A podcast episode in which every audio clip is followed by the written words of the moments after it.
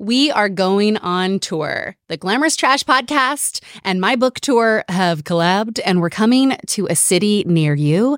Click the link in the show notes to, to get all of the deets. We're coming to New York City on June 4th. We are kicking off an event with Jon Stewart. No big deal. That's our very first show in New York City. Then we're coming to Washington, D.C., Nashville, Chicago, Santa Fe, Albuquerque, Seattle, Portland, and Los Angeles. So get your tickets now. We are doing three different events because, you know, I'm always doing the most. That's just on brand, right? First, there's a glamorous trash party. It's the podcast meets the book tour meets Coachella, a live show featuring podcast segments, book segments, a very special guest, and of course, there's a runway walk at the end for people to show off their fits because the dress code to every event is obviously glamorous trash. We are also doing a cookie country club. It's the anti country club country club, and it's very dreamy. You get like a bunch of products, there's little events, and it's a more intimate event where you meet other cookies and listen to a book chat with what, me, and another special guest. And then the final event, the Behind the Bangs writing workshop. I finally did it, put it together, put together this workshop because I wrote this book in many ways for younger me. And younger me would not have gotten off her couch unless there was also a workshop being taught. I wanted the gyms. I wanted I wanted the knowledge. I wanted the education. That's what I would have wanted. So I've decided I'm doing it. And in the workshop is going to be the six writing gems that took me forever to learn. 15 years. In my 15 year career as a tv writer and author and blah blah blah all the other things i've written there are six things that i always use and all of those are in this workshop. So if you have an interest in writing sign up. All the ticket links are live today. Click the show notes click my instagram. We are coming to a city near you and there's going to be some meet and greets. I'll sign some copies of books. We'll give out more books and i have uh, some pieces of merch that i'm taking on the road and i'm going to give them out at the shows before we dive into this week's episode, I want to give a shout out to some of the amazing new reviews we have gotten. If you leave us a review for this podcast, I will shout you out because reviews help this podcast so, so, so, so, so, so much. So if you love the podcast, leave a review and means a lot to us. The Undercover Witch Project, uh, Bruja Oh, oh, I, I know. Hello. Hi. I've seen you on all the social media groups and now I'm reading your review. You said if you are a person who is interested in feminine power and magic, this is the show for you. That is just uh, my highest honor. Archiekin666, okay, said make Yasser a recurring guest. You guys, I can't. I have to protect my relationship. But uh, yeah, he was such a good guest. Uh, I just might have gone and married him. Andy GW said the best. How does this hilarious, warm, and basically my therapist woman make me care about random female celebrities? okay, I am scared for you if I am your therapist, but also honored. And like, I will totally give you advice. ISPMD said, have to join the Patreon. I've been enjoying this podcast so very much and just realized I've been freeloading. oh my God, I love you. Thank you. Your support really, really means a lot. Thank you guys so much for these reviews. We are an independent podcast, and your reviews, like, uh, you know, really make us feel like a, a big lady podcast. So thank you so much. And please keep them coming. And I'm going to give you a shout out if you do. Super big announcement. I am hosting a show called The Glamorous Trash Party in honor of Glamorous Trash, the newsletter I send out. It's going to be glamorously trashy. It is half stand up comedians, half drag queens. I'm hosting it. It's December 1st, which is a Thursday. It is live in Los Angeles if you want to get a ticket in person. It is also going to be live streamed, and we are selling tickets for that. I am going to do drag for the first time in oh my gosh, maybe five years. And and I'm so excited about this. The woman who taught me drag, my drag mom, is going to perform. She's coming back to LA to launch this show because it is a special show celebrating the fact that Celebrity Book Club has been listened to over 4 million times. I, tr- I, truly cannot believe that. But when our producer Kate told me that, she said, Have you looked at the numbers? I said, No. She said, Did you know it's 4 million? I said, We should throw a party. So we are doing this show. And then afterwards, it is a celebrity book club sponsored party. If you come to the party, you're going to get super cool gift bags. We have a piano bar where you can request songs and sing them to the piano. We have a photo booth. We have a ton of stuff in on top of the show. We have, I think we have custom cookies coming for you. It's a lot. It's super cool. We are really celebrating working hard. And most importantly, all the proceeds are going to go to Futures Without Violence and the Mariposa Fund in New Mexico. Futures Without Violence help women live free of domestic abuse, and the Mariposa Fund helps women seek abortion care and healthcare who really need it. And they're in New Mexico, which is um, a state where it, that still provides abortion access and is in a central location to a lot of states that no longer provide that. So it's a really great place to donate to. So buy a ticket if you want to support. Come see us live. Come see us on the stream, and um, it's going to go to a really great cause. And what? Four million times? Okay, let's celebrate December 1st. The link's in the show notes. Now let's get to the episode.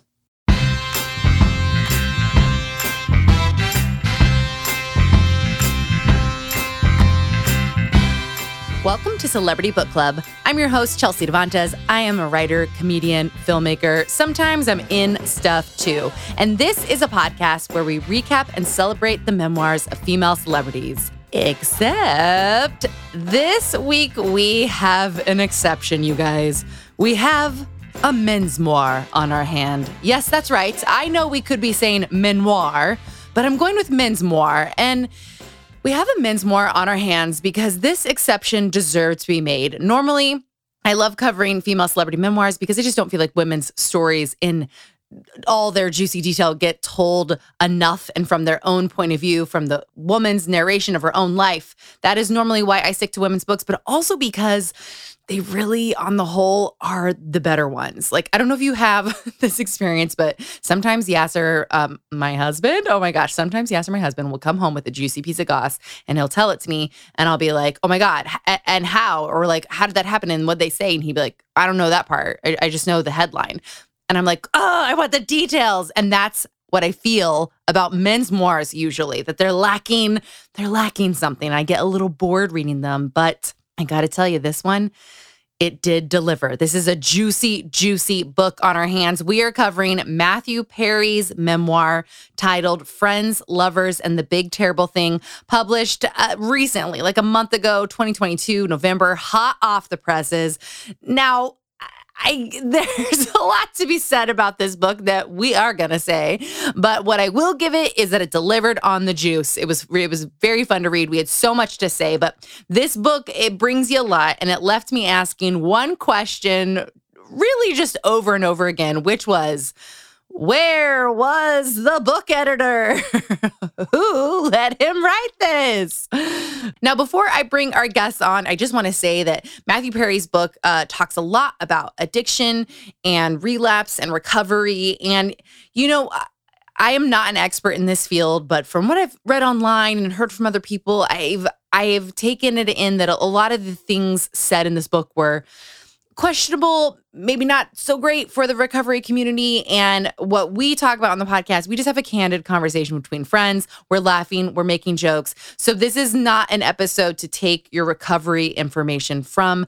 I'm not sure the book is what you should take recovery information from. So, just take this as a fun conversation. And if you do know a lot about sobriety, addiction, recovery, and this episode makes you want to, um, you have a good point that you want to make, or you feel like something was missed, go to the Facebook group, Celebrity Book Club Podcast on Facebook. You can also um, start conversations in the comments of my Instagram. I'll always post something about the episode, just like go to that episode post. And on the Patreon, on our episodes, you can go back and forth. So if you just DM me or leave a review, then the conversation's just between us. But go to the forum, say something there, and that way, like all the cookies can get involved. And it's eh, really the beauty of this podcast. It keeps it book clubbing. You know, it's like we're all discussing. Okay, so now that that's out of the way, I just want you to know that like this could be a triggering episode if you do deal with issues of sobriety or have someone in your family who dealt with something like that. This book may bring up a lot of stuff for you. So beware before entering the episode.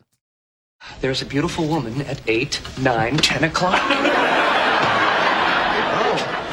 Hello. Oh, she's amazing. She makes the women I dream about look like short, fat, bald men. Well, go over to her. She's not with anyone. Oh, yeah, right. And what would my opening line be? Excuse me. Oh, come on. She's a person. You can do it. Oh, please, could she be more out of my league? Okay, we are diving into his memoir today with not one, but two guests because it is two very special people in my life who both were like, I have to do this book. so today we are going to be talking to Ashley Nicole Black and Jenni Konner. Hi, you guys. Hi. Okay, I'm going to give your guys bios before we jump in. Ashley Nicole Black is a comedian, actress, writer, and producer. She's written for everything, you guys Ted Lasso, The Amber Ruffin Show, a Black Lady sketch show, which she also starred in. Some new stuff that I can't tell you about. It's a secret. It's super cool, but I know because I'm her best friend. She also wrote on Bless This Mess on ABC. We shared an office, and she's been nominated for nine Emmy Awards and won some too. This it's this is I don't know how I know you. she was also in Full Frontal with Samantha Bee, and uh, I'm going to say your biggest credit today is that she did the Jessica Simpson episode on this podcast. That was the very first episode we launched. I, I think I hear You're I big- need to mention that Ashley has um, won nine more Emmys than Matthew Perry. I feel like Ooh, I it's thought that sad. would- Nine truly kill him. Yeah. But Jenni, beautiful intro into you. Jenni is behind all your favorite shows HBO's Girls, Single Drunk Female, Camping, the next thing we're bringing you. Uh oh, did I just get the scoop on deadline? Uh, I did. And just as Ashley has been on this podcast before, so has Jenni Konner. Uh, we did an iconic episode about an iconic woman. We did the Sharon Stone episode, which is one of my favorites. Um, so you if you guys want to hear the origin stories of how I met these two women, you have to go listen to the first episode of the podcast that they did. But since you guys have both been on, I have a different question for you, which is when the Matthew Perry book was announced like 7 months ago, both of you DM'd me and said, "Dibs. I must I must do this book." And you're both so important to me. It was like a Sophie's choice. I was like, "No, no, no, then you're both coming on." So, what made this a book that you guys had to cover? Uh, when I was a kid, maybe we've talked about this on this podcast before. We weren't allowed to watch TV, and um, I was like obsessed with Friends. Everyone in my junior high was so obsessed with Friends that, like, I think it came on Thursday night. All day Friday, all anyone would do is like the Chandler bit from Friends the day before. And I was like, Mom, Dad, I can't have conversations at school unless you let me watch Friends. And I thought he was so great. And then he just kind of dropped off. And I wasn't aware of what happened in between. So I was like, I got to read this book. I got to find out where Chandler went. Wow. Okay, well, then I cannot wait for your take. um, Jenni, what made this a book that you had to do? Um, I am a Matthew Perry scholar.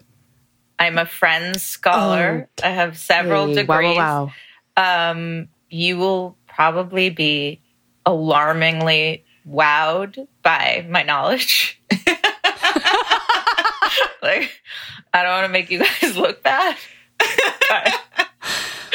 I I'm ready. I have to say, so Jenni was like, "Dibs, I'm doing this," and then you know Jenni's in the middle of shooting a show right now, and so I was like, "Oh, Jenni, I know you can't do this." She was like, "No, I'm making This is my moment. So I believe it.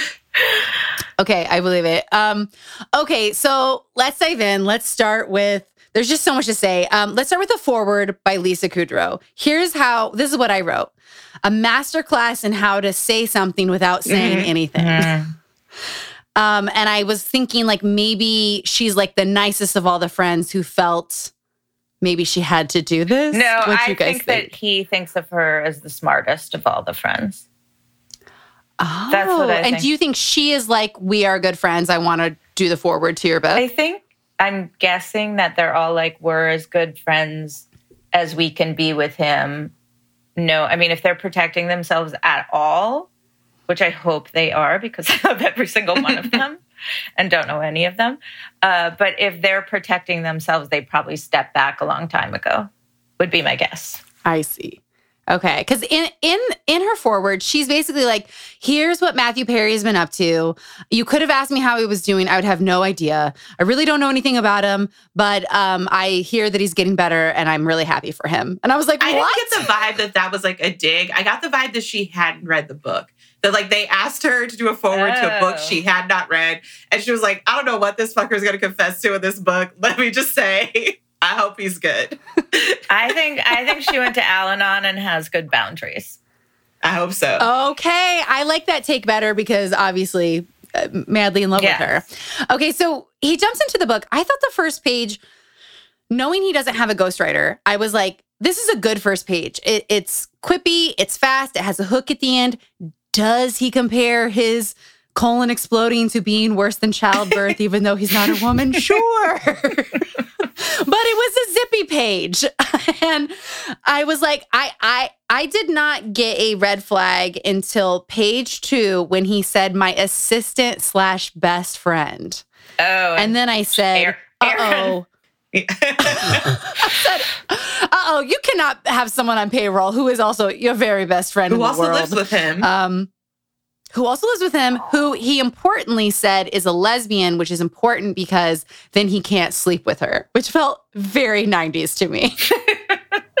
yeah, there's a lot of like, oh, you missed a lot of things that happened between the end of Friends and now. And one of them is just how women exist in the world now. I I will have to say that, and this was like a hard part for me the whole time. It- and we'll get into it specifically, but it felt pretty clear that he does not respect uh, or it, like women outside of sex vessels. At all. It's wild. Okay, I need Yeah. to start with I. I am gonna be the Matthew Perry apologist. well, I hope you're ready with a thousand more apologies because I'm going to come at you with so, so, many. many I have specifics. so many. Do you Well- want to start with? I don't have a Woody Allen one. Like that Oh, was like okay, good because that one that is was coming. crazy. He like Well, leaned in so the hard. first time was crazy, but then at the end, when he has Woody Allen in the same sentence as Barack Obama, people he's grateful for. I mean, he just like it's it's as if someone said, "Don't say Woody Allen," and he was like, "I am doubling down."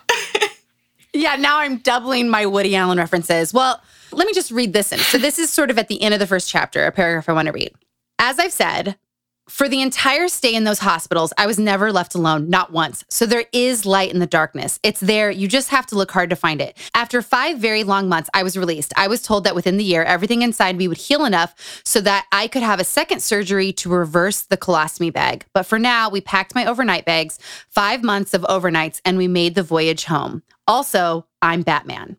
So I have a, a couple things to say. So one, he starts with the book. His pancreas explodes, and he's told he has a two percent chance to live, and this is all because he has intense, intense, intense addiction with alcohol and many drugs. And so he's kind of talking about this time. But here's what I'll say: when he said, "Also, I'm Batman," I wrote, "Oh, that's how Chandler speaks." Mm-hmm. I- for the rest of this podcast, I'm going to call out every Batman reference. And here's what I'm going to say. When I became head writer of, of Chaucer's show, I told my writers there's one rule you cannot write a Batman joke because I have spent my life in the trenches with Im- nerdy improv boys making 19 Batman jokes a day. And the amount this man put Batman in his book, I was like, I feel like he's personally here to trigger me. Did you guys? What did it? I don't know. Can you explain to me what that joke means? Like I didn't even notice Yeah, the like- references because I'm just like, what is Batman? Who's? I mean, obviously I know who Batman is, but I don't. yeah. So, in prep for this podcast, I watched. So, GQ does this thing where it's like 10 items I can't live without, and people show like the lip gloss they like or, you know, Yeah. whatever. Of his 10 items, eight of them were Batman memorabilia. Like, this is a legitimate, he legitimately feels that he is Batman because he's rich and lonely, like Batman. Yes. Oh, Yes. that's And, what it means. like, Batman's lonely. I feel like he always Seems has, like he fucks a lot. I, I didn't Yeah. know Batman was lonely. Batman I mean- fucks. Batman definitely fucks. But I think what like big stars. He fucks. what really pisses me off though is that Batman classically, classically an Yes. orphan, okay? Both their parents is killed. Batman has to raise himself. A major theme in this book over and over and over again is that Matthew Perry tells you, I am an unaccompanied minor. I almost titled it my book. I was constantly left alone. I never had any parents. And then he would write, my dad called me every Sunday. My mom came over every day. I don't think he knows what being abandoned by your family is like, but is sure he has that been. you just read the five months where he was never left alone for a day because his parents were in the hospital. His mother, who lives yeah, in both Canada, of them divorced. came to LA to be in the hospital Yes. with him. That was like 25 years later, guys. That was like 25 years later. And I'm sure they both felt a lot of guilt because I'm sure he talked to them about their failures, parents so much. as he went through this therapy. I truly, and here's the thing: I, it's like you you can't judge what is traumatic to someone. It was clearly very traumatic to him, but like his his dad leaves him. Um, his mom becomes a, a superwoman. Pierre Trudeau is the Prime Minister of Canada, and Matthew Perry's mom is his press secretary. So, And he didn't he beat up Justin Trudeau? Didn't he say that? Yeah. Okay, so yeah, he's like, I beat a. you guys, I did, so I did my homework before this pod. Okay. So in the book, Okay, he says he beat up Justin Trudeau. This week, he went on Colbert, and Colbert mentioned it, and he said, "Yeah, someone started a rumor that I beat up Justin Trudeau." Oh, th- wait, but he didn't. But put it in the book. Yeah, and also, who started the rumor? You wrote it down in a book. You? Oh my god! guys, he's got nothing That's- left. yeah, got- he's running on I- yeah. I definitely.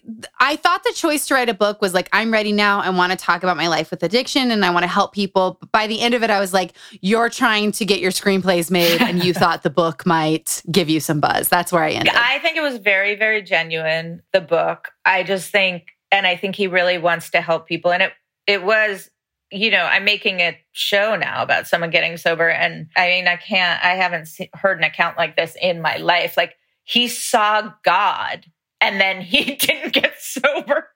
like wh- what? Like he just cannot stay sober. Like imagine you see god. Like is there more of an indication that like you're it's Yeah. time to change? And he did. And he, he has he has so many of no, those it's moments so and crazy going back to the beginning he wrote because i was sent alone on planes i always have to have a mansion with a view he didn't say a mansion with a view he said a, like a view and then it just turned into all mansions because he got so rich Which I will say, like, okay fair my fair. favorite. I I did wish the book had more jokes, which is a silly thing to say about a book about addiction, but it's Matthew Perry. But my favorite line in the book, which was so self aware, is like in that first chapter. He talks about he's trying to go to the hospital because, as it turns out, his colon has exploded, and his assistant can't figure out how to turn on the car to drive him to the hospital. And he's like, the reason she couldn't is because the car turned on by verbally telling it to turn on because I was on Friends, and it's like so funny and so was funny, self-aware. And you're like, I wish that that was. I wish he also applied that self-awareness to the I have to have a mansion with a view. Yeah, yeah, that that's a good point. And I the one thing I will say about the mansions, and actually I think my favorite part of this book, please feel free to disagree with me, is the price tags. Yes. This man lists the price of every single thing he does in his life, and I oh And how much money he, he would be like, And how much money Oh my God, he- spent on getting sober. It's so insane. Oh, but every single price tag is in there. This is how much the house was. I made $1 million an episode this year. I made, you know, $1 million a week this year. I spent $200,000 on a private plane today. And you're like, I love it. "Ah!" I I also it. feel like I do think his desire to help people is genuine. And as silly as it is, I think that will help someone. Like that regular person who makes $15 an hour and can't get sober is like, oh, he spent $300,000 in a month at some rehab facility and couldn't do it. Like, it's not me. I'm not the problem. Yeah. Okay. That's a really good I point. do think like part of the premise is I got everything I wanted and more, and it didn't feel that fill that hole in my heart. Like I I do think like part. I mean, this may be overthinking it, but I do think like part of the mentioning all the numbers and all that stuff is isn't to it isn't as out of touch as you think. It is like what Ashley just said, which is it's trying to let you know how sort of insane it is what Yeah. he did to try Yeah. to get sober. no, I didn't read that as out of Oh, touch. okay. I thought it was very Yeah, cool I oh, think it's honest the of opposite him. of I- out of touch. I hate when celebrities are like, I grew up in a modest home with my family, and you look up the house and it's a fucking $2 million house. Like, no, tell me it was $2 million. Let's be real with each other. Yeah, yeah. No, I yeah, like it. yeah. No, I I really liked it, and I will say this: like, unfortunately for Matthew in this podcast, he really hits my. This man was built to trigger me. like I was like, oh, poor Matthew Perry's book because like I I there is nothing I hate more than the through line of I got everything I wanted and it still wasn't enough. And I'm like, then fuck you, get out of here, let someone else have he- it. he's not saying it wasn't enough. He's saying it didn't do the thing he thought it would. Yeah, then you're a monster because if you become a millionaire, you 1000%. Okay, fair enough. 1000% can fill the hole inside you by donating to charity every day and seeing the look on their faces. You Right. could be healed. And instead, you chose not to. Fair do that. enough. I don't know. No, fair enough. Um, okay, so let's talk about this. He starts and tell me if I'm again, maybe maybe I missed something, but he starts saying like I pulled a geographic, I pulled a Oh, yeah. geographic, which I now know is a term from AA of thinking that if you change locations, you can fix your life. But he never explains it, which I found a, a bunch of things in the book. Like when does he ever say like this is a term we use that means this? He just starts saying No, like there's a lot of stuff that you realize like that guy has been in and out of so many places. And at so, what does he say, like 9,000 AA meetings or whatever? Like you realize he just thinks that's language.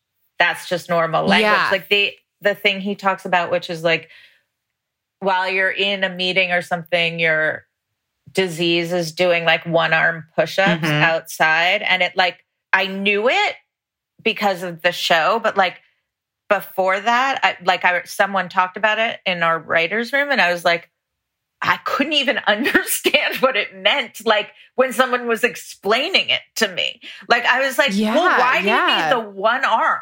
Like, why can't it just be like if it were just push-ups, it would make so much more sense. But it, it like literally that was like this weird confusion uh, for me. Right. Oh, because the disease is so strong. Because the disease is even and it's stronger coming for you with one arm. So you're trying to get better, and it's in the parking lot of a meeting. yes. Doing push-ups. One arm. doing one armed push-ups because it doesn't even need both arms I- anymore. I okay. guess, yes. but I'm just like it would be clearer if you just said push-ups. yeah. Which again is when I those are all the moments where I was like, "Where's the monkey?" um, okay, so I will say, as a child, one very distinctive thing is that he cried a lot, and his parents were extremely young, and they started giving him a barbiturate. Uh, a doctor told them. A doctor was like, "You should give your your newborn this really intense drug to make them stop crying." So there's all these pictures of him as a kid, like being just zonked as a baby. But he he says, you know, in the book, like he is born with the uh, the disease of Yes. addiction. Like this is just not a choice; it's just in him. But he also kind of points to this incident as a newborn, where he's saying, like, I came into this world like being drugged out of my misery as a newborn, which that that was really painful. Yeah, but you're you're born with the disease, but some people like that. I think he was saying it was like that was an early start getting the disease going. yes, Yeah. yes, like very early. Yeah. Yes, But it it's also like I feel like he's done so much work around his addiction, which is wonderful, and less around his like just personal issues that we all have. So he's Yeah. like it seems like he's really mad at his mom for like working so many hours for Pierre Trudeau. And the level of anger of that seems more than the uh, level of anger of like giving a baby hardcore drugs. And like, of course, at a certain point, you do have to forgive your parents. That's what we all go to therapy to do. But it just seemed like he's done so much work in some areas and not in others, if that makes sense. Yeah, totally. I mean, I think every single thing, right, is just trying to get sober, which Yeah. doesn't necessarily mean you're addressing the deep trauma, or you get to whatever you think the trauma is, and then you just stick with it. and I I had I have a really negative take that I came away thinking, which is I was like, oh, he he's he's just an asshole without the addiction. Um, then he also suffers addiction, but like he was just he he really is a jerk by his own words. Yeah, like yeah. he's really fucking mean. And I was like, and that has nothing to do with the addiction. And then but then he's working through his addiction and he's not getting nicer. Yeah. Um, Yeah. He also like he sort of ends the book saying that like his great desire is like be married and have children. And you can kind of tell he thinks like I'm sober now, so that should happen. It was like, no, you're sober now, so now you have all this work to do about your relationships before you get there. So, page 33, he writes a sentence Woody gets it. Woody I gets me. and he's talking about, actually don't even know how to pronounce this. And I truly don't want this word in my brain. A word called, ugh. Sorry. And I, okay, yes, no. Now I know it. No, it's good. It's good. Which means you're incapable of feeling joy. Uh, to which I wrote, "This is a privileged man's disease uh, that Woody has, and apparently Matthew Perry has, and they're just like nothing will make me happy, but like." But I'm definitely going to be like a movie star and like be horrible to women, but like nothing soothes me. Um, but him liking Woody did, does make sense. Um, and did you guys know? So he's still a child. He is a nationally ranked tennis player in Canada. Yeah. He's like he was he was going to knew be that. a waspy tennis player or an actor. Yes. That was like his two Yeah. paths. Did you guys know the tennis thing? Yeah. I think I Of did. course. Yeah. Yeah. That was it was wild. to You me. Live was like, under yeah, a rock. Yeah, I did. Yes, Jenni, I didn't have TV as a child for much of my life. Okay, fair enough. I did live under a rock, um, which is now I have this now where I have this podcast where I go, oh my god, what? um, okay, so his mom remarries Keith Morrison. the I The mean, weirdest detail of the book to me is that every time he talks about Keith Morrison, he calls him Keith Morrison. He never calls full him name. my stepfather Yeah. or even my mother's husband. He's Keith Morrison. And they've been married for like 30 years. Yeah, and he's like he's nicest to Keith Morrison of Yeah. anyone in the book, really, Yeah. except for Kudrow. But also, he's never like Keith Morrison, famous newscaster. No. like he never, never gives a bio, but does give the full Yes. name. Um, okay, so when he's a teenager, he's super upset at his mom for working so much. I think he doesn't like Keith Morrison being a stepdad as a teenage boy would. And he moves at 15 to California to be with his dad, who is none other than the Mr. Old Spice. He's Have you like the- noticed like how much he talks about how beautiful his parents are? Yes. yeah, I mean, his parents are. And I no, will no, say- I know, but it's like it it haunted me a little bit. I was like, oh, that's like part Mm. of your wound. There are a few things I relate to him on. And one is as a child of very hot parents, I do relate to this. It is hard to grow up just being like, God, they're so hot. Is any of that going to trickle down to me? So Oh I, I actually related to him on that. Ashley, I'm dying. Yeah. That is so funny. My parents are very But hot, here's the very thing, stylish he- people. he says in the book, I do think I'm good looking. I just don't think I'm the most good looking man. It's like, okay, well, then get over it. You said you're in the good looking genre. Oh, you guys, I'm sorry. Okay, yes. Her, his dad's Mr. Old Spice. He moves in with his dad. Then, as I promised I would, on page 36, he says, he goes into a story about um, his addiction and he says, um, now all I had to do was figure out a way to get down 40 floors from my $20 million penthouse apartment without Aaron spotting me. Parentheses, I bought the place, I swear to God, because Bruce Wayne lived in just such an apartment in the Dark Knight. and this is our Batman check-in. Okay, now We're back in California. you had to say that for me. Like I'm just staring at you blankly. Okay, so he's in California living with his dad, who is an actor.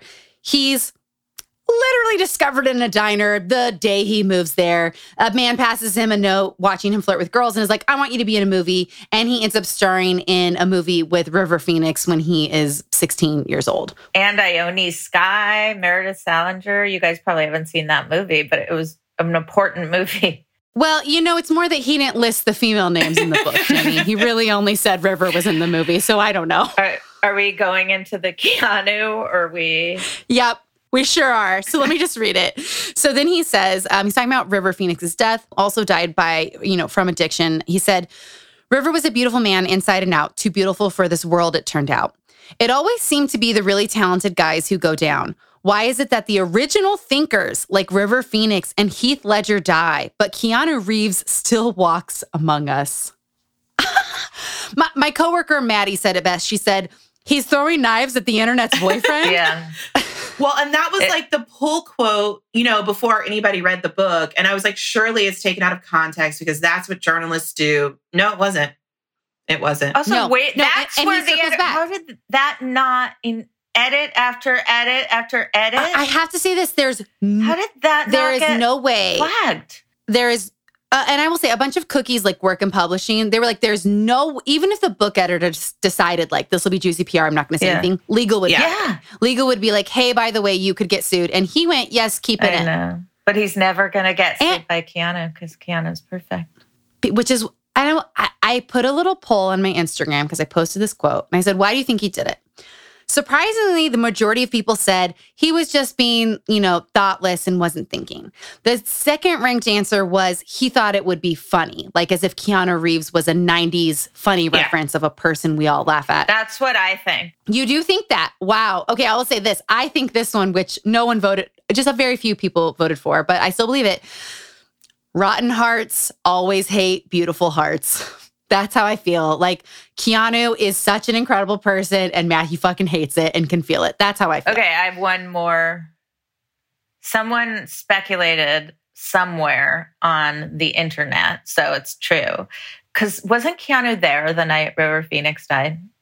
Uh, that was like the the the rumor that like Keanu should have helped River Phoenix. so and that's that was the other theory I'd heard. I don't believe that. I think he thought he was being. I don't funny. believe it I either. think he thought I he think was he being funny. thought it was a joke because there's like many times in the book, and this is a hundred percent, a hundred percent my bias as a writer. I know that going into it. There's many times in the book where he's like, I suggested this funny joke and it made it into the show Oh, yeah. or it made it into the movie. And most of them are not funny, but he's like hot, he's a good actor, and you're gonna go, yeah, buddy, let's shoot it both ways. You know what I mean? So I think like in his mind, he's a great comedy writer and he thought that this was a funny joke. Do you remember there's an episode of Friends? You guys might not remember because it was, you know, my I'm a scholar, but Oh, um, Ashley's gonna know. which was that it's how Joey gets fired off the soap opera, which is that he claims to basically write all the lines, Oh yeah. Oh, that's right. and then he like his character steps into like an empty elevator I or whatever. That happened to me in real life. An actor came up to me drunk at a party and told me they wrote a scene that I wrote. Yeah.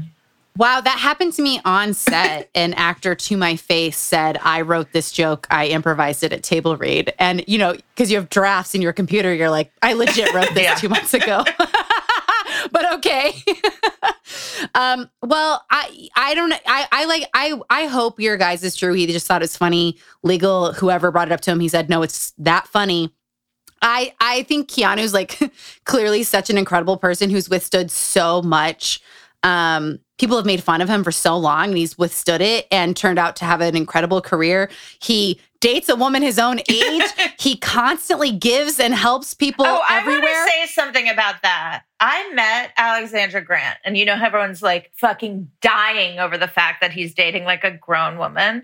She is like so stunning in real life. Like, it's, I think, because she has like Yeah, this shock but- of white hair that make people like, there's some kind of idea about her that he's like, you know, somehow doing a favor or whatever because she's like a grown woman. know. And she is I like don't the think most striking, interesting, Yes. cool artist. Like I'm like, what? Because no, I don't think that's it. Because he is too. He's I so know, handsome. yeah. He's such a cool artist.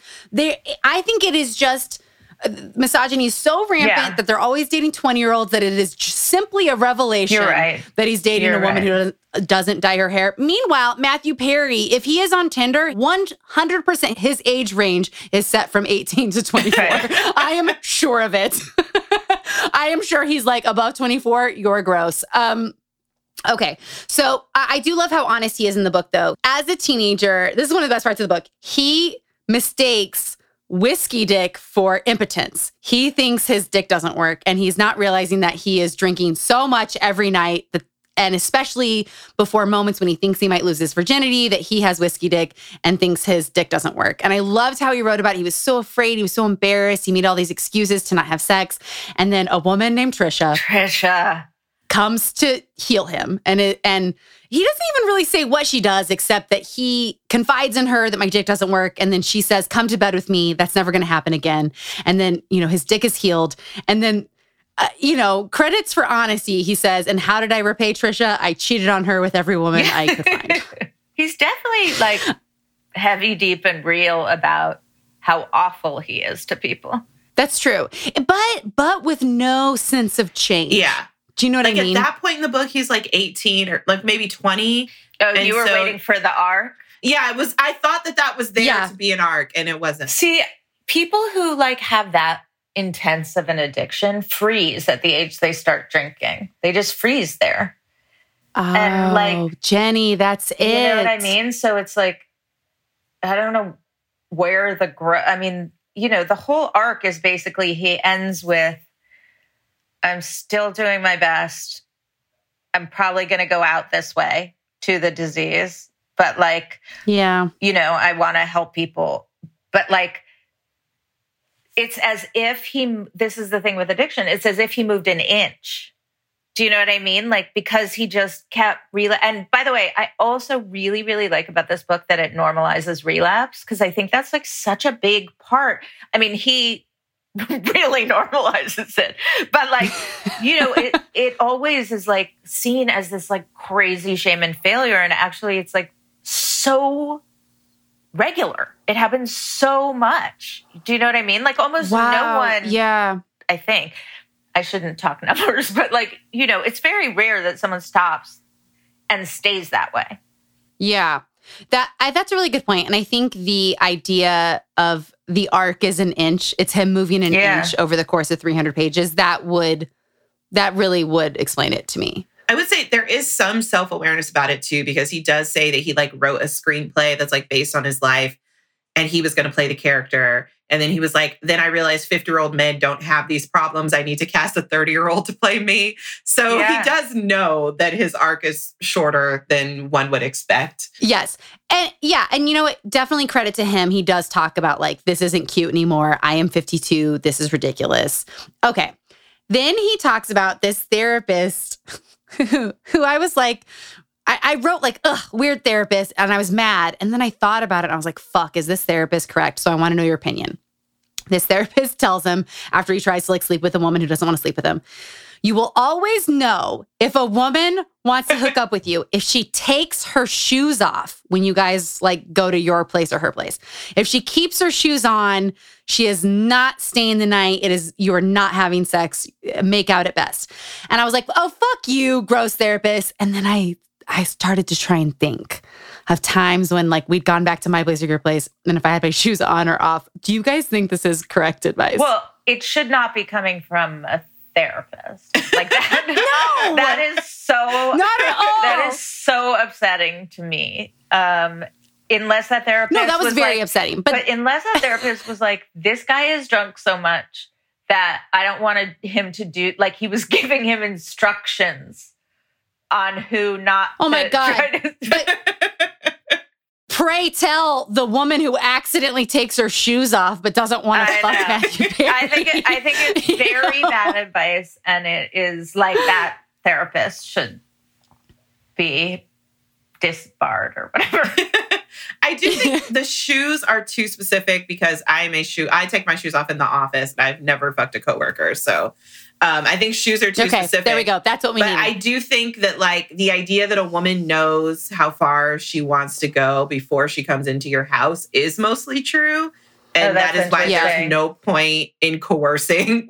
like it just know that she already knows that she's gonna tell you yes or no, and there's no point in you trying to convince her, I think is true. yes. Uh, uh, yeah. That that's perfectly said. Also, you know, just listen, Yeah. yes or no, regardless whether she knows what she wants, just listen. And then lastly, I'm really disappointed to say that I think I think every time I pop my shoes off, I, You are I was down to clown. You're, I you're think- just I down to stick around.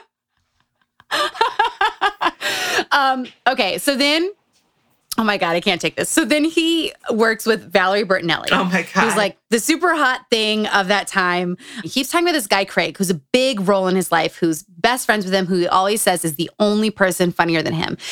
Craig, you will recognize him from the he's like the producer in the in the show Unreal on Lifetime. If you guys watch that, Long Kiss Goodnight. But he's definitely not uh, at his career where Matthew Perry is. But in this moment, they are two young upstarts. They're so funny. He writes, I fell madly in love with Valerie Bertinelli, who was clearly in a troubled marriage and truly getting off on two of the funniest guys on the planet, adoring her and heaping their attention on her. And he's talking about himself and Craig. And I was like, I'm sorry, did you just say you're the funniest man on the planet? and Valerie's loving this. Well, he might have been a little bit right because when Eddie Van Halen passes out, she makes out with uh, Matthew Perry two feet away from him. But I thought that was, uh, I thought that was such a weird well, thing to say. All of this stuff, I mean, we should, I think, dig in on the funny thing, which it's so much work he's done about not having to be the funniest person in the room and all of that. And he's so used to being like using that as a crutch and whatever. And he's not done with it. Like he's so clearly not done with it. Like he can't. Like if I were his therapist, which as you know, I've been trained as his therapist, so this is a great idea. but I'd be like, you have to go to 10 parties and not make a joke. Just to like see what happens Oh, because yeah. value is so wrapped up in it. And he talks about it, but it doesn't feel like in any way he's gotten better about it. Like it's still this thing in him that's like he has decided people only like him for that. And and you know, whether you think he's funny or not, he has decided Yeah, that yeah. Uh, it is the only way people can like him. And he keeps sort of talking about it like, I used to be like that. I used to be like that. And I'm like, brother, you're still that. You're so Yeah. I thought it was like hard to read that stuff. It I was I completely agree. And I want to know your take on he has this this boy group, which I actually really loved. Yeah. It, was, it was really making me think of Entourage. It's him, The that Craig guy, the Murrays. yeah. Oh yeah. His Murrays are are like Back in his, Canada. His like oh, back oh, in you're Canada, talking younger about Hank friends. Azaria at that point. Yeah. Yeah, I'm talking about Hank Azaria, Craig, and this other person who doesn't really have a role in the book, but these four guys who are young and they're trying to make it big. And he says they're the funniest men in Hollywood and they hang out all the time. And one of the parts I loved in the book is that he talks about how they're they they all are fame hungry. They just want fame, I know fame, that fame, was like fame, fame. incredible. That candor about that. Like he yeah, and I was like, this is he- people do feel this way. I'm so glad you said Yeah. it because it yeah. And but then he talks about like how they affect each other's lives based on who gets more famous and and he says all they wanted was fame and that he ends up becoming the most famous. Yeah. And it's like this little boy group. and they they hate him for it. Yes. And okay, so Ashley, do you want to tell us the story of him and his friend Craig and how he gets the role of Okay, Wait, I the role wait, of Chandler being in I have to tell you one thing, and then we'll talk about that. But this is just like a, a detail which I love is that Richard, my husband, used was like broke in his twenties, was in a poker game with those guys, and he, it was like oh my god. it was like him and his friend Mark, who was his writing partner at the time, and those guys, and they all used to play. And he was like, they were so nice. We had such a good time. It was really funny. And then they all started to get rich and like started to bet like two hundred dollars. And Richard was like eating ramen. He's every like, I'm out. And so they just had to leave the game because the stakes got That's- high. I think Richard hilarious. I, I, oh my God, I love this like little group of four boys Yeah. being like, we're gonna make it, we're gonna get fame and never get therapists, and now we're playing highball, women their whole lives. Torture and, women. and we're gonna ruin women's Ceaselessly. lives. To Woody. so as I said, there's like a couple of things that are really relatable in this book. And these two things, which will lead into the boy group. One is that he said when he got when he finally got famous, he sent a copy of a People's magazine that he's on the cover on to the teacher who told him he'd never Oh, become yeah. anything. And I was like, I, love fucking that. love you. I Yeah. Chelsea knows I've like threatened to put up a billboard with my face on it across from the office of the producer who was mean to me. Like I actually love that. Um, and then the other thing was this story of like how he got friends because this like group of guys they would have like lunch together every day and they would like read each other's scripts and work together on stuff. So it wasn't just that they were hungry for fame; they were like working. They were all working towards it. And he was already had an alcohol problem. So he had drank up all his money, which I will say one of the other funny moments in the book is when his business manager calls and goes, You're out of money. And he's like, You didn't want to call me before that happened. Like, By the way, you know, hundred percent that business manager warned him thirty-five. oh, yeah. yes. He Oh was yeah, and he clearly said he was Yeah. drinking and Yes. missing auditions. Like he called him and said, "You're going to be out of money." He missed it. Yeah. So he tells his agents, like, get me anything. And they get him this like really crappy pilot about um working in a a air A futuristic baggage yeah plane. for aliens. where the where the car- where the passengers are aliens. yeah, and And they're played by little people. the aliens part sounds bad, but baggage claim is not a setting for a TV show. There's just not enough conflict and relationship at baggage claim. Uh, so he gets this job, and then the Friends script comes out. And so everyone in town wants to be on this show. It's the hot script of the season. And this is like back in the days where like five shows would come out. So you better get on one of them or you're not working that year. Right. And everyone's reading it and being like, oh my God, you're Chandler. Like other actors are reading it being like, you are the perfect Chandler. And he can't do it because he's on this shitty airport pilot. So he starts coaching his friends in their Chandler auditions, which I was like, as terrible as you are to every single woman you ever encounter, this is so sweet because it's like truly his dream role. Yeah. And he knew it was going to be a life changing role for him and he couldn't have it. So he like helps everyone with their auditions.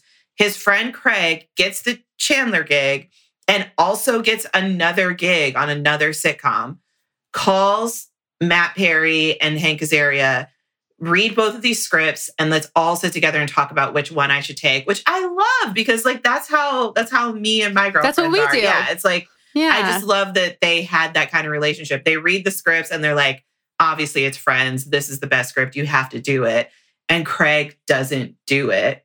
And that's how Well, he, Craig goes to make the phone call to his agent, and Matt is with him in the phone booth and listens to him choose the wrong Yeah. pilot, which I thought was extremely crazy. Sorry, keep and going. not only that, also there's so many coincidences that have to line up for him to get this part because the the pilot, the bad pilot that he's stuck on in first position, which I eh, in in Hollywood, you can like get as many jobs as you can get, but they're put in position. So even if the worst show that pays you no money is in first position, you have to go with that one and not your second position show. So the show that he was in first position on was at Fox. The exec who's casting Friends is married to a Fox exec. So she just asked her husband in bed at night, Hey, is there any oh. chance that that show is going to go? He s- says no. So it's safe for them to cast Matt in second position, knowing that his first position show isn't going to go. And that lady is Jamie Tarses. oh, I'm so upset for Jamie Tarses. Jamie Tarses changed his Yeah. life twice. Sibling fights are unavoidable, but what if every fight you had was under a microscope on a global scale? That's the reality for brothers Prince William and Prince Harry. They were each other's closest friends and allies since the death of their mother.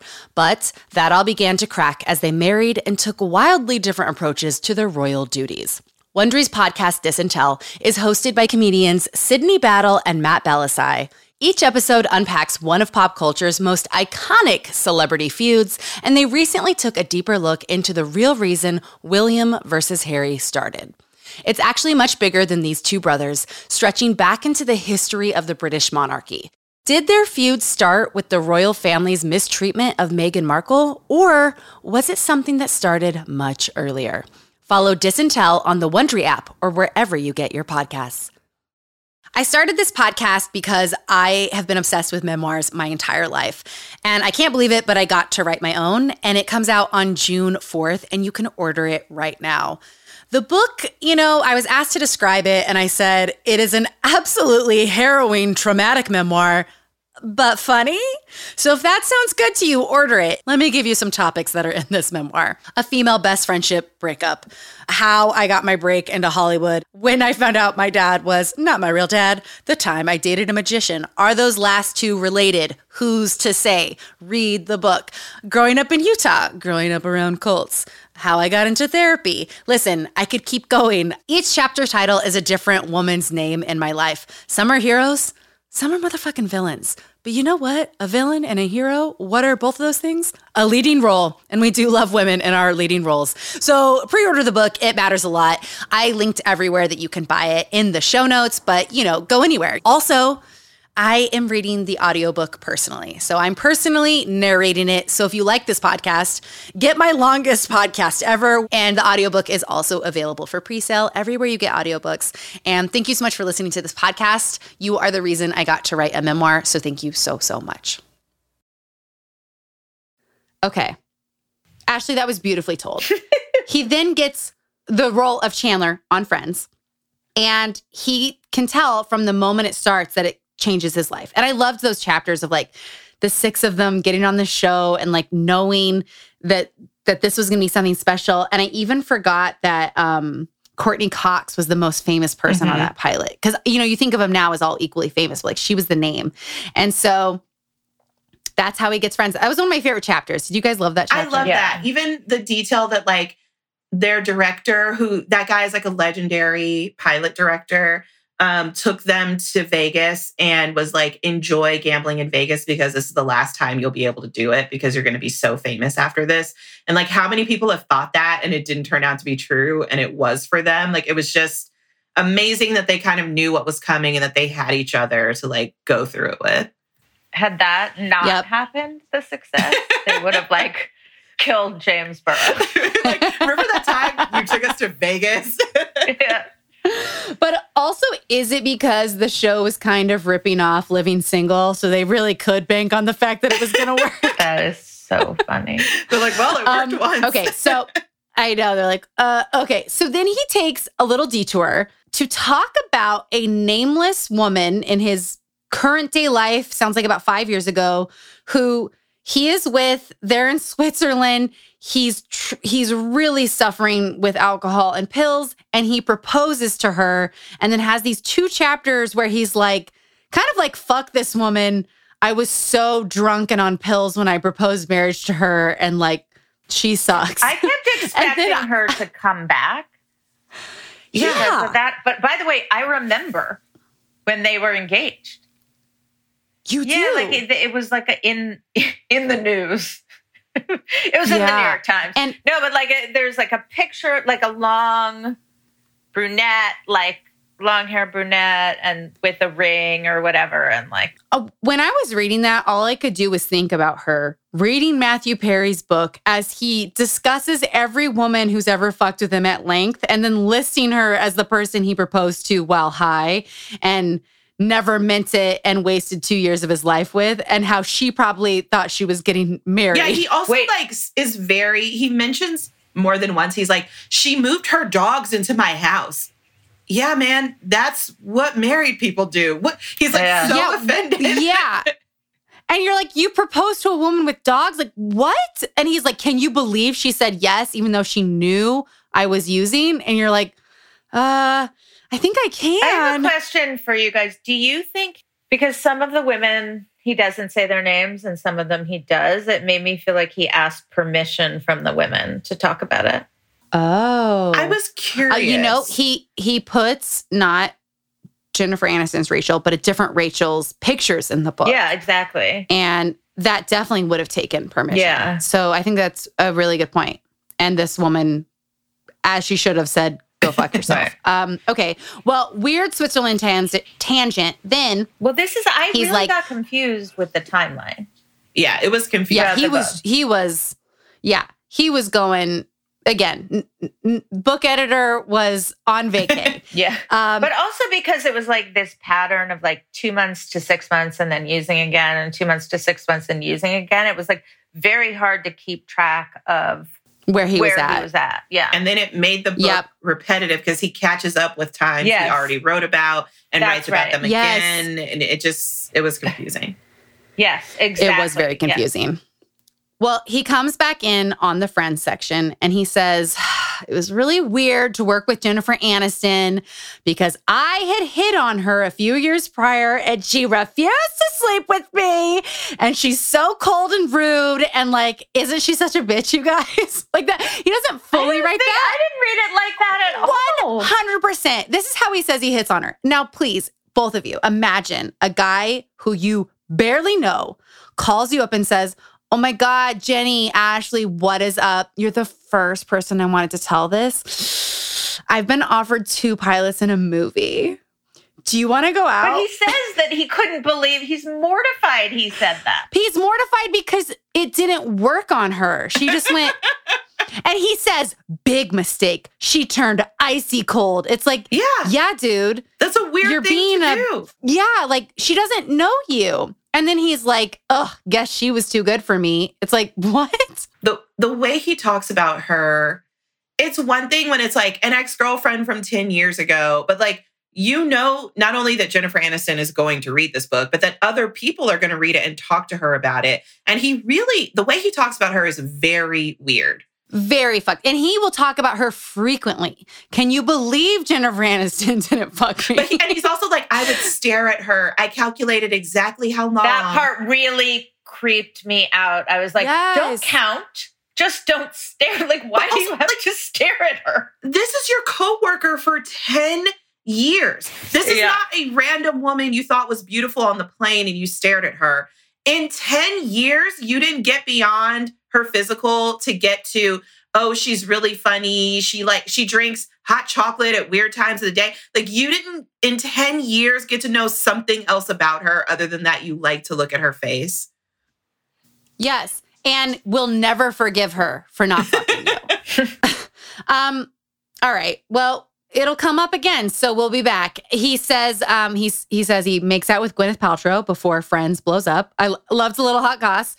Then he talks about how Friends explodes. He starts dating Julia Roberts, who who Marta Kauffman, the the creator of Friends, is like, hey, you should, you know, you should talk to Julia Roberts. She's been asking about you. He starts dating Julia Roberts. They have a romance. And then it begins on fax. They're faxing back and forth.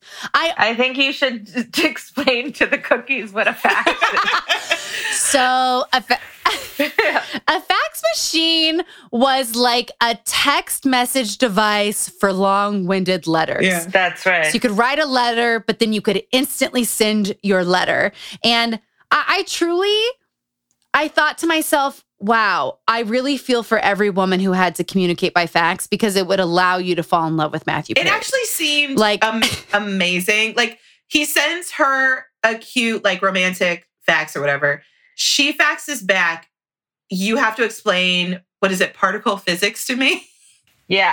Oh, Which, like, they're both gross. if you first of all, if I look like Julia Roberts, I would need a way to weed them out. Who's willing to put in the work, do a little research, write me a little college entrance exam, and fax it back? And he has the whole Friends writers room helping him write faxes. It also made me think of Brooke Shields and Andre Agassi, who also fell in love via fax. Um, but okay, so they fall in love via fax. But here's the thing, you guys. He then, after a year and a half of dating Julia Roberts, breaks up with her. And he's super aware in the book. Can you believe I did this? I'm such a moron. But I the the self-awareness did nothing for me. I was like, you are such a fucking asshole. It feels like he thinks he's like God's gift to everyone, but also is like, but I'm self-deprecating too. I, I don't know. What'd you guys think? I think he like it's a weird, it's very interesting. And I do hope that he gets a therapist. He should have two therapists. He should have an addiction therapist and then he should have a rest of life therapist. Because I think I'm the addiction sure he has many more than that. because on the one hand, yes, but on the other, he's like, I know I'm a terrible boyfriend. I know I don't deserve these women. And that is a self defeating bad attitude. But he also is a terrible boyfriend. Like, it seems like Yeah. the only, like, the reason he's so mad the woman moved the dogs into his house is because your whole job needs to be to take care of him. And that's why, like, Aaron works for him because he's like, she's a lesbian. We're never going to date. But her job, literally, because she's paid to do it, is to just take care of me. And if that's what you want in a relationship, you are a bad boyfriend. And you should break up with Julia Roberts and she should go marry the guy she's happily married to now, who probably is more reciprocal with the caretaking. Yeah, you're right. You're right. I should be celebrating Julia Roberts' happy ending. in this. Well, okay, so then he goes on to discuss one of my favorite rom coms, Fools Rush In. Uh, someone recently tried to tell me this movie was bad, and I refused to hear it. I think it's very good. Do you guys like this movie with him and Salma Hayek? I love this movie. I love that movie. I think it is so good. I think it holds up. And um, so he talks about how Fools Rush In is probably his best movie. To which I wrote, true. Agree. Very true. He was so good in it.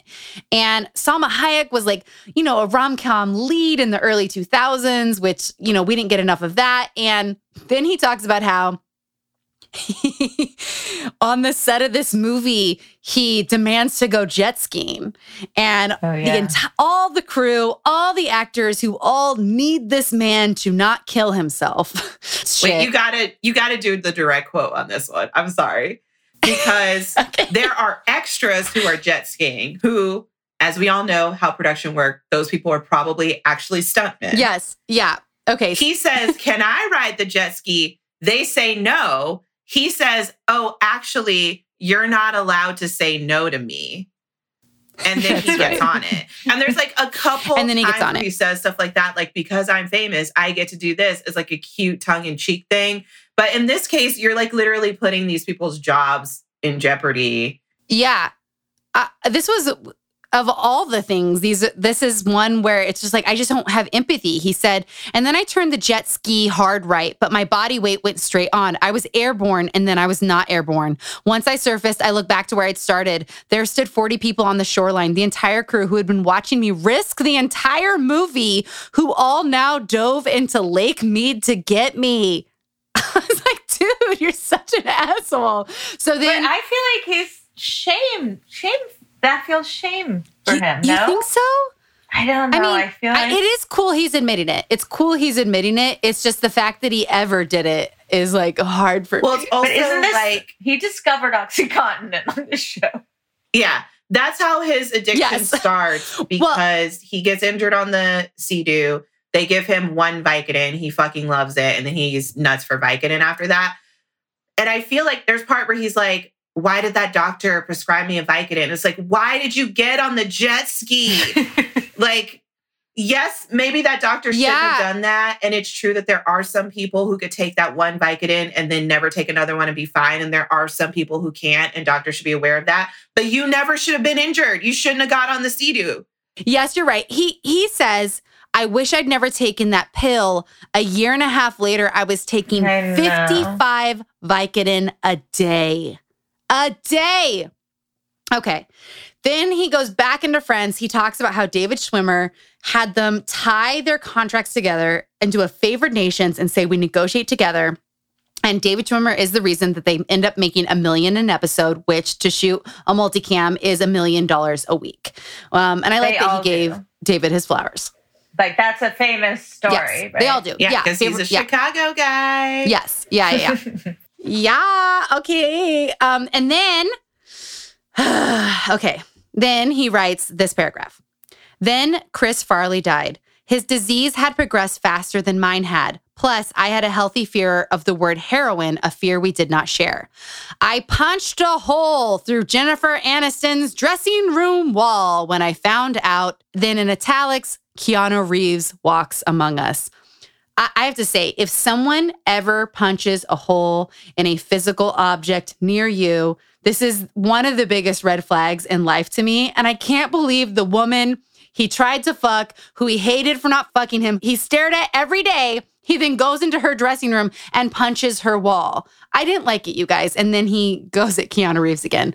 I can't explain. That explain it to me. That's very, very bad behavior. But I just like have so much sympathy for how broken he is. Like the pattern is crazy and it's Yeah. clearly not stopping. And I hope it stops now. Yeah. But he doesn't even know if it's going to stop now at all.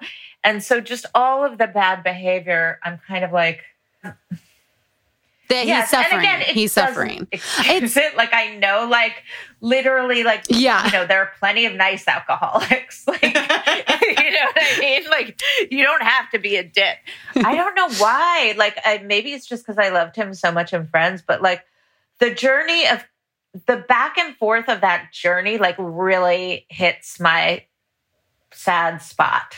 There's also just like physically the thing. Like I've Yeah. been prescribed Vicodin after an injury. Every time I've ever put a Vicodin in my mouth, I've immediately thrown it up. I've like I just cannot take it. So the difference between my reaction to taking one Vicodin, immediately vomiting, and his to taking one, being like, this is the best thing that's ever happened to me. And soon after taking 55. Like there's just something different about his body that like I'm glad that he's saying that because there's someone else in that position who thinks they're the only person and needs to hear it. Um, Yeah. But also, yeah, if somebody punched a wall in my dressing room, we have a problem. He definitely one of the best parts of this book is how clear that um, addiction is a disease. Yes. It's not a choice. It's not something you can um, just, you know, uh, go back and forth on or you're being selfish. It really is just a disease he is suffering from and anyone who has it is Yes. suffering from. and I really believe that. And like, I mean, his story proves it. Like, and he has, there really are people Yeah. who can get through it and live one day at a time and not drink anymore, not do drugs anymore. And then there are people with that story, which is like so sad. And he says at some point, like, um, what does he say? He says like he doesn't think he has he ruined like every serotonin thing he Mhm. had, and like he can't. res- Mm, receptor. I I will also say it's extremely possible that his sense of humor does not translate into Yeah. Mm-hmm. literary form. And when he thinks he's being so funny and sarcastic and honest, it's actually coming off like quite cruel. And that's just like a disconnect in the mediums. And but that I do think there there is a possibility that much of this was meant to be funny that ended up coming off asshole-ish. like Two pages later from the Sea-Doo accident, he said, For those of you watching, this was the beginning of season four, the best I have ever looked on the show. Still not good enough for Jennifer Aniston, but pretty See, fucking I really good. think that is to him a self-effacing show. no, I was like, fuck you. Let I know, her go. I know. Let I'm her sure go. You guys are right. You if you little were like, monster. if we were having drinks right now and you were talking about him and he was one of your boyfriends, I would be, I would be very. Like, he punched a wall in the wall. Yes. He's so funny. Okay, he does seem to have real issues with his weight, how he feels about his weight. Yeah. and that like is a recurring th- i don't know how aware he is of it but he brings it up a lot and it's got to be hard to have 10 years of documentation of every weight you were ever at available to you. You know what i mean? Well, I remember In relation to your addiction. when yeah. they have the beginning of the proposal that when um, Monica proposes to Chandler, and I think at that point it was the super skinny one, and then it's they start the next season at the same night, and it's like the super heavy one, and it's like it just shows you so cleanly, you know, when he says in the book like when I was on pills, I was skinny. And when I was drinking, he says some, he says it in a weird way, like I was holding weight or something like that. I yeah but he also says and when i have a goatee i was on a lot of pills which is yeah, a lot of pills. Yeah. yeah. but also that nightmare which i've had where you come back the next season after quarantine and they're like we're doing the same sketch again you have to put on the same outfit and you're like walking the plank over to that rack being like Yeah. oh god let's see what's gonna happen like i he he had to do that that's the worst like i get it Yeah. No, you're right. You're right. And we should, well, to talk about that specific time with the engagement and him and uh, Chandler and Monica getting married, he lives in a rehab. He writes, I was living in a rehab when Yeah. Chandler and Monica get married, which was also so beautifully written and a way to say that he's living in rehab and being driven out of it to film these scenes of them getting married, which they've even pushed off. They're just moving all their schedules for him so that he can be in rehab. And he's in rehab because previously mentioned Jamie Tarses, who gets him the role of friends to begin with, is the the kind of like pseudo girlfriend who then helps him get sober for two years. And the moment he's sober, he says, And what did I do to repay sweet, beautiful, angel, perfect Jamie Tarses, who changed my life twice? I dumped her so I could go fuck every woman in California now that I was sober. You, you- I half love the honesty and I half want to run him over with my But he car. is talking, I think, in his mind about like the disgusting person he was. Like that is the way he's framing it, right? Yeah. Yeah, 100%. I think just by the end of the book, you don't get a sense Yeah. that that's not exactly That's who true. he still is. That's and really- um, but listen, more importantly, now we're on page 136 when we talk about what? Batman. Okay. Here we go. Our Batman check in is it's titled Interlude. The chapter title is Holes. Addiction is like the Joker, it just wants to see the whole world burn. Then that's the end of that page. I just don't even know why it's there. Um, then a chapter titled Bruce Willis, and it's about when Bruce Willis leaves Demi Moore and they just become like two dudes fucking anything in a penthouse, filming the whole night. I thought that was like the most fun part of the book. And I also appreciated that he showed this, but also took the time to say, like, this is the difference between like a fun drunk and an alcoholic. That like That's Bruce right. Willis and he were partying all the time. And then when Bruce was done, he could be done and just get up the next day and go to work. And like Matt Perry didn't have that ability that Bruce Willis had. Yeah. And I do think that's like, that's the disease versus Yeah. Yeah. not having the disease, right? Which is like, you can have all the fun in the world, but like Yep. when my friend got sober, I remember him saying, uh, using the metaphor, because we, it's like you all drink together and you do all this stuff, and then someone like never stops. And I remember him saying as a metaphor, like, I mean, I had to get sober. I was the last one at the party, Mhm. you know? and it was like, yeah. And he said he would like leave the bar, like everyone's drinking, bar closes at 2 a.m. He would leave at 1.45 so he could stop at the liquor store and buy more Yeah. vodka and continue drinking the same amount alone afterwards. And in this at this period of time, he's so far into the addiction, he's often drinking or taking the type of pill he's on in that particular time in life to not go into detox, which will be very painful for him, which is so different from you know, I I, I just want to drink. I just want Mhm. to drink. He'll be like, I have to drink, or I'll be in physical pain, and I'm supposed to be filming this movie because without this amount in my system, I start to detox and and, and it becomes trouble. He also said, right. He was taking 50 Yeah. pills and like didn't get high. yeah, he was like, oh, I didn't get high, I didn't feel anything. I just kept taking them so that I could keep going to work. And then it becomes like a job to find that many pills. Like he talks about how he would go to open houses and steal them. And he had Yes. like multiple doctors all doing different prescriptions. Like 50 pills a day is a lot to have to Yeah. access. He says it's it was his Yeah. full time job. Oh, yeah. Yeah.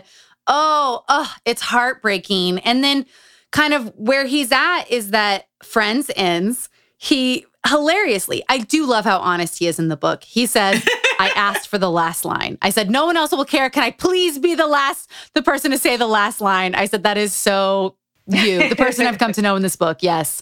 Um, and then he goes into a chapter about the other Rachel. So, not the character Rachel, a real woman named Rachel, who is positioned as the woman who got away, who he puts multiple pictures of in the photo section, even though they are not together. She's long gone.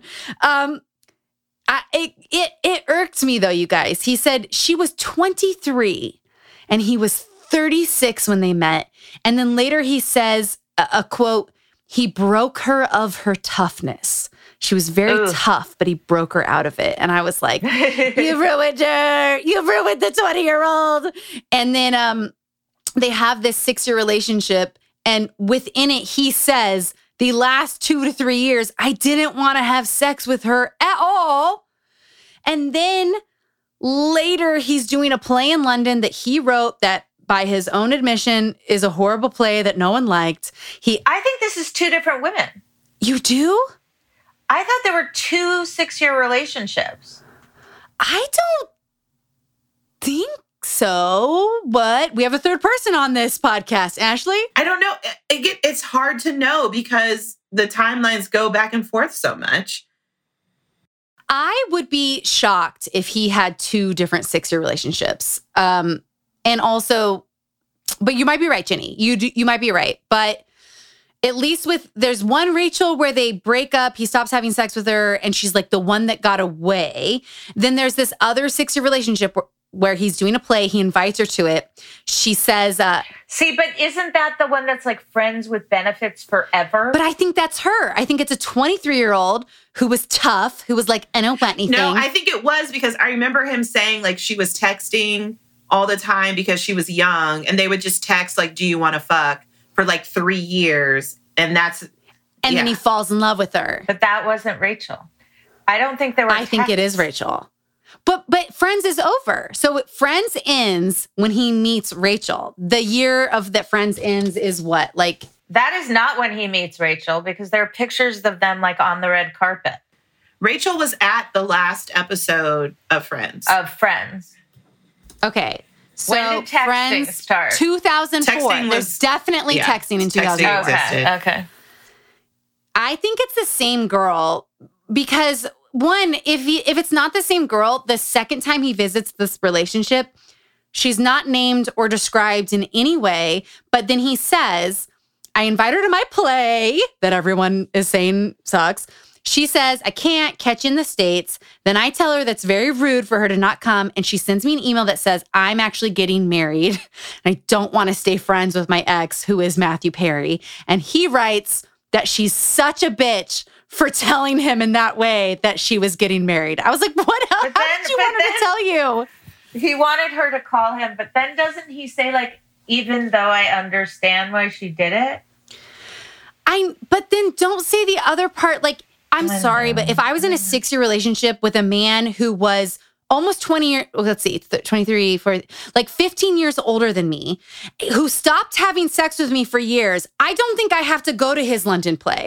And if I want to email him and tell him I'm getting married, stop fucking texting me, I think he should listen.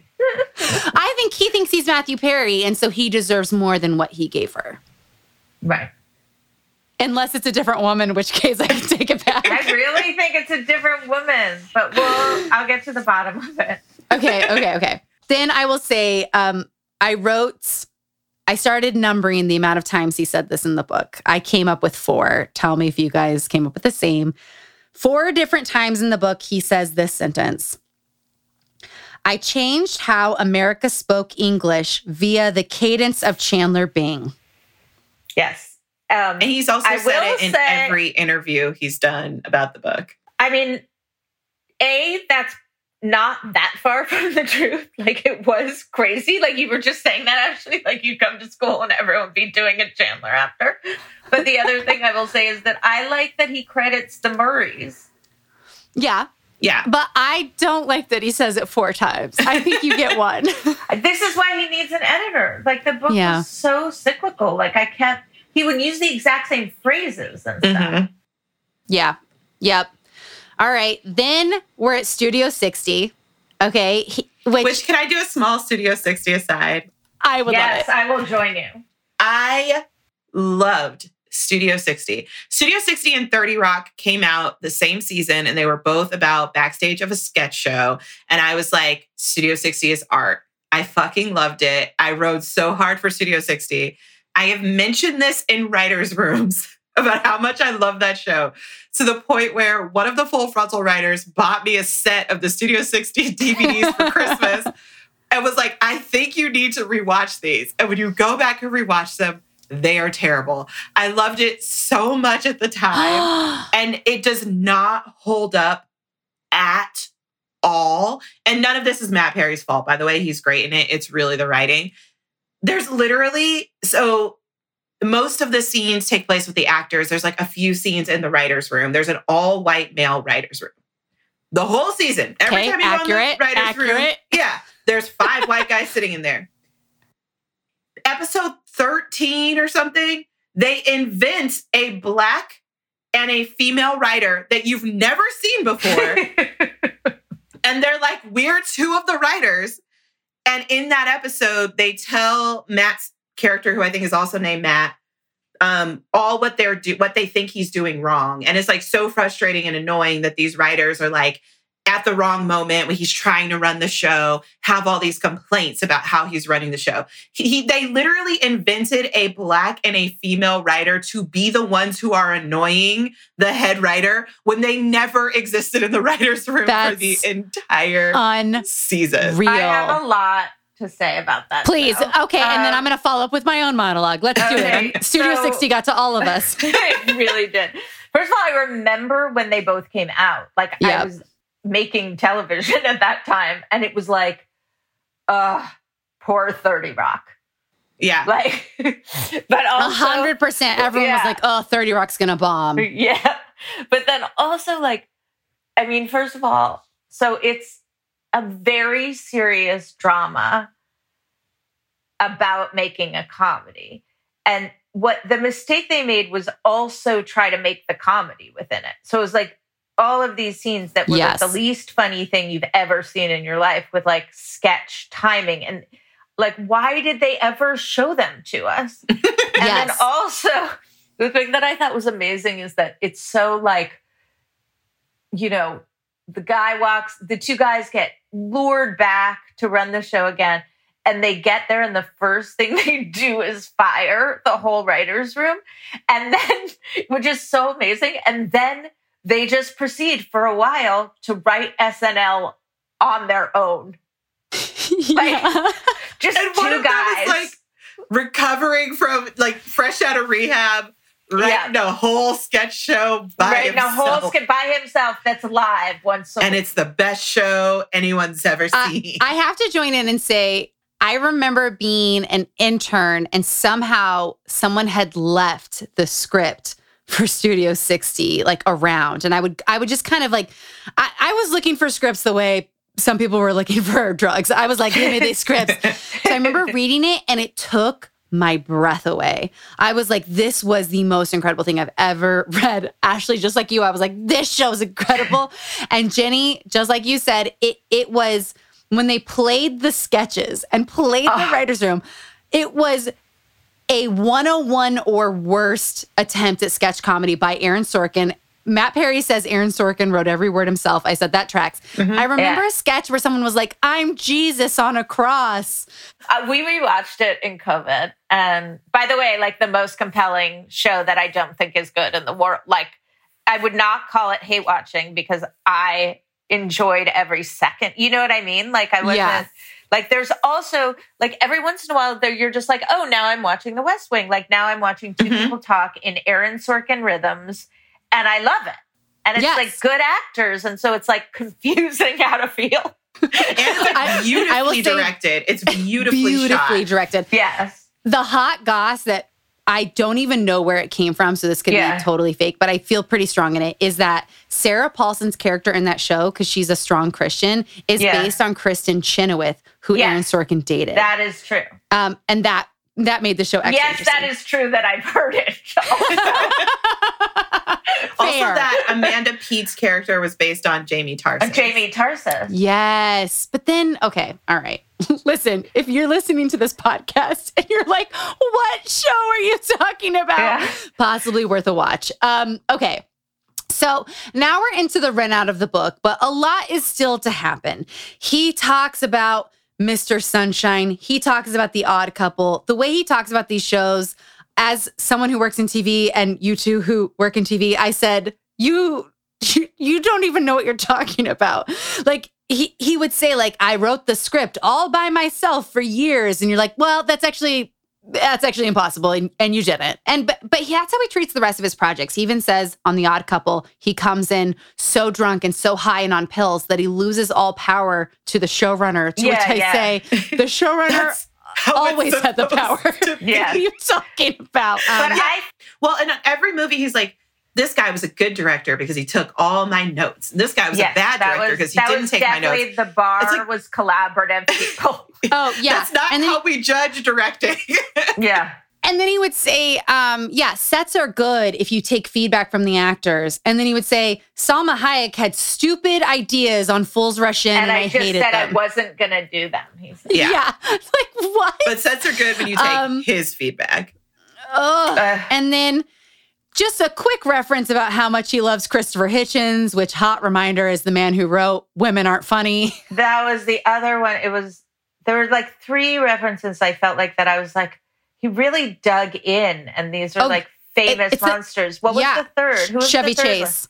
Chevy Chase. But I Yeah. think then maybe there, I feel like there was mm, Then one there might be four. There's probably Yeah. another one. I was just like, you're, oh, like uh, Christopher Hitchens, the most random reference who no fucking reader is going to remember. And you're over here talking about him, never explaining him. And he's the man who uh, hates women. Okay. Said, yeah. Then, then we're not done. He talks about this incredible, funny, young comedy writer who doesn't want to date him, but he convinces her to. And then he starts dating a different, young model at the same time. Laura and Rome. Yep. Laura and Rome. And he dates Laura and Rome at the same time in secret behind their back for what I think is two years. Yeah, for years. For years. And he's like, so stupid of me to date them both and be in love with them for two years. By the way, they were in AA, and you're not supposed to date in your first Yeah. year of AA. And they and we both know that was like, No, they both break up with him and become close friends. And if this is not what his current movie script is about, I'll kill him. Yeah. yeah. Uh, it's it's a lot. He's going he is going through a lot. There's so much um but okay, then he talks about the movie Serving Sara. He says he is slurring so badly. Yeah. All of his lines have to be ADR'd, but still has the gall to say that I still think I was pretty good in the last 13 days of that movie. He's honest. He's like, I destroyed the movie by being so fucked up. All my lines are slurred, blah, blah, blah. He takes a break from the movie to go to rehab, comes back to finish shooting the movie. And then he's like, I'm doing this step. So I decided to make amends. So I did all my ADR for the movie. It's like, honey. well, he also had to pay six hundred fifty thousand He had to pay dollars, them. right? yeah, which $650,000 is nothing for Matt Perry. Nothing, and I think he makes that clear. Yeah. Doing ADR is not making amends, friend. ADR it's was contractual. contract. Is contractual. yes. you are He al- contractually he also says, like- ADR. I ruined the movie. I ruined the director's movie and I ruined Elizabeth Hurley's career. She never got to do another big movie. It's like, I like that you're saying that, but I don't even think a sentence is enough. Like, Well, I think the concept of making amends, and I'm like not an AA, and please DM me if I'm wrong. Amends would be that you help Elizabeth Hurley, like call someone and be like, cast her in her movie. Not that you do the ADR you're contractually obligated to do. It's taking amends. You're not trying to make up for it. You're taking responsibility for the, what you did. yeah. So Yeah. that is. By the way, I'm an Al-Anon, which is probably also why I feel so much for this man because Yeah, Al-Anon's no, for I- like friends and family. Um, I, yeah. But no, but I, I think that's a, making amends like it's not um, like a quid pro quo vibe. yes, I mean, I wish he did that, but I'm just clarifying no, no, yeah, no, thank you. Well, I will say towards the end of the book, a very important paragraph, I thought. It's page 210. He says, I remember thinking, man, no one taught me the rules of life. I was a complete mess of a person, selfish and narcissistic. Everything had to be about me, and I matched that with a really handy inferiority complex, an almost fatal combo. I was all about myself from the time I was 10 years old, from that moment when I looked around and said, It's every man for himself. I had to be so focused on me just to keep myself together. But AA will teach you this is no way to live. So, really late in life, he finds out he's a selfish, narcissistic person. well, because I said you're frozen in time. Yes, you're right. So he and he did he starts drinking around the time he's 10. He starts drinking young. Um and when he's a teenager it really starts, but he then says it was a relief learning that there were other people around who had needs and cares and were just as important as I was. He is in his 40s when he learns this. Yeah. And so it is really beautiful that that is in the book. It's just tough that so much of the book is still that point of view, which is that Yeah, no yeah. one is important Yeah. except me. Yes. This is the big question I have. He writes and kind of it's he says, I don't have another sobriety in me. Yeah, And that's what I mean. This is somewhat a book about recovery, but it's really not it, in many ways. This is a book about someone who's, I think, in relapse. Well, I It- think Oh, I don't think that's what he meant. I, what do you think he meant? what I took from that is that like his body is now so fragile that if he uses again, he'll just die. yeah. That's definitely what he meant. So, y- so you think that this is him saying, "I am sober"? Um, Yeah, no, but this I don't even think it matters. Like he has set up this thing in this book that it's like you don't even get invested as in his sobriety anymore. And I think I think like he wrote the book to show people how bad it could be. I don't think he's like so follow me, I can be fixed. Like I But- think he just wants yeah. people to like see themselves. Yeah, Hmm. one of the things he says that I really liked is he says like the further down you go, the more people you can help. So he's like, when I was young and I was like drinking too much at night, like maybe I could help someone who had that problem. But when I've taken 55 Vicodin in a day, I can help the people who are having that problem. And like he's Right. gone so far down in life that now he can help so many people, um, which I thought was beautiful. Yeah. Yeah, yeah, absolutely. Um, well, I missed a chapter titled Matman, but now we're at chapter 11 titled Batman. And um, he's definitely kind of in, he's really repeating himself. At the end of the book, he repeats maybe the same things over and over again for four chapters, but he does write, Still, I do find myself longing for a companion, a romantic one.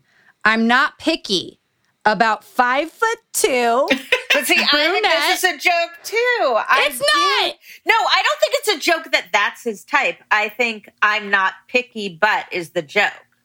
No, but then it's not even a correct joke because he doesn't list enough adjectives to make it a joke. He says, oh, I see. Do I okay, see? I'm with you. Yes, you're 100% right. You're 100% right. but we do agree that this is his type, which Yes. I fully believe in. Five foot two, I hate you because he's just like, I need a tiny little Very lady. I, yeah, I uh, about five foot two, brunette, smart as a whip, funny, mostly sane, will do. Loves kids, tolerates hockey, willing to learn pickleball. Um, but I wrote in this, uh, I would bet one thousand dollars he finds this woman tomorrow. I, Oh, I yeah, actually wrote down, I was like, he'll be married within the year. Within And- the year. and they- he's going to have them lining up around the block thinking they can fix him, And I was like, even though he says, his I can't be fixed. No. Yes. Yes. Like he wrote a book where he wrote about 35 women that he treated terribly, and every Yes. one, some woman is like, This only makes me want you more. Like, if he had only written about five bad relationships, maybe not. But because he wrote about 500, he is going to have women knocking the doors. Yeah, down. they're, they right. They're circling the building. He he also writes like if they love me i don't want them. I only want the ones who don't want me. Like you will never win. The moment you say yes to his proposal he's going to fuck someone else. He will go fuck the plant in his yard with a view. Like it's not coming. And yeah i think he's going to be very happy with a very short brunette soon. Who doesn't have I mean, Jenni is it you? You're short. I am short. I have a tall personality, but I'm very small. I am a petite brunette. you are. Watch out, we'll guard you. Um, okay, very end of the book, he writes Someday you two might be called upon to do something important, so be ready for it. And whenever that happens, just think, what would Batman do? And do that. The end. Wow. I really missed every single one of these references. I had missed all of them. So when I got to what would Batman do, I was so confused. I felt like I was, I felt like the book was written to personally remind me of the worst people I'd ever dated. Oh my God. That is so funny. Yeah, no, I don't think, I think I just probably skipped over it. That's incredible. I think this allowed us to have different experiences. I was living with Batman. Um, so, okay, you guys, it brings us to the, the book deal test. Three questions. First question Was the author vulnerable? Did they share their truth? yes. Obviously, yes. 100%. And truly, truly, from the bottom of my heart, thank you for all the price tags, Matthew Perry. Exactly. Okay, question number two Was it entertaining to read? Very. Yes. Although I will say the beginning is like well written and the end gets really repetitive. I agree with that, but still give it a full on, very entertaining. I I was even hate reading it at times. I, I still loved it. I loved it. Um, last question Did reading this book elevate your life in some way? Yeah, because I got to be on this show Yeah. A and much hang more- out with you and Ashley. Yeah, th- this actually is special, this hangout This of, is really of fun. us three. My answer is more callous, but I feel like Matt Perry would appreciate it. I am working on a script with a character who's an alcoholic. So this was also my research. So it did elevate my life. Yeah. I love that. I have a whole show Oh, about good. it. Um, no, but this is the ugliest story I've ever heard in Al Anon or anything. Like, this is so intense. Like, it, it's Yeah, I think I think this book being so much about recovery, I am um I am disappointed that it even if it's not his path, he didn't sort of put the path in there. You know, because it, it, it Mhm. is possible. It it it maybe is not happening for him, but it's possible. I'll say I think that book exists, and he's like, this book is for the people who think no one on the planet has gone through what I've gone through, and he's like, Mm. somebody has, Yes. And it's Chandler from Friends. I think it's a different I think purpose. that's exactly right. Yep. Okay, good point.